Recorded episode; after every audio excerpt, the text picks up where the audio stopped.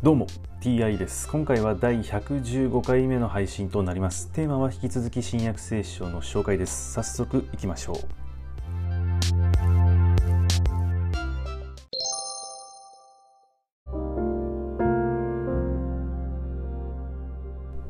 新約聖書第114回。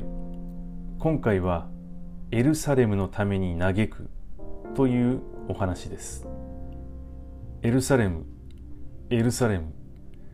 預言者たちを殺し自分に使わされた人々を石で撃ち殺す者よ。面取りがヒナを羽の下に集めるように私はお前の子らを何度集めようとしたことか。だがお前たちは応じようとしなかった。見よお前たちの家は見捨てられて荒れ果てる。言っておくがお前たちは主の名によって来られる方に祝福があるようにという時まで今からのち決して私を見ることがない。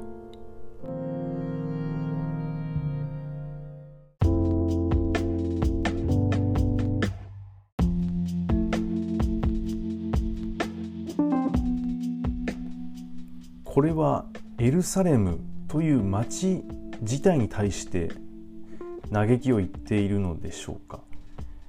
お前たちというね表現を使っていますので何か複数のものに言っているのような感じも受け取れますが人とかではなくエルサレムという町自体なんでしょうかね。ちょっとよくわからないですね。でこれは一体誰が嘆いているのか誰が言っているのか。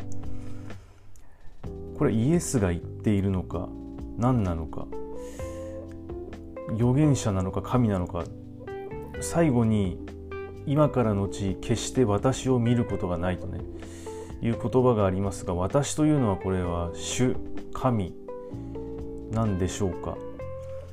ちょっとねよくわからない状態ですね。はい今回はこれで以上です。また次回もどうぞよろしくお願いいたします。それでは。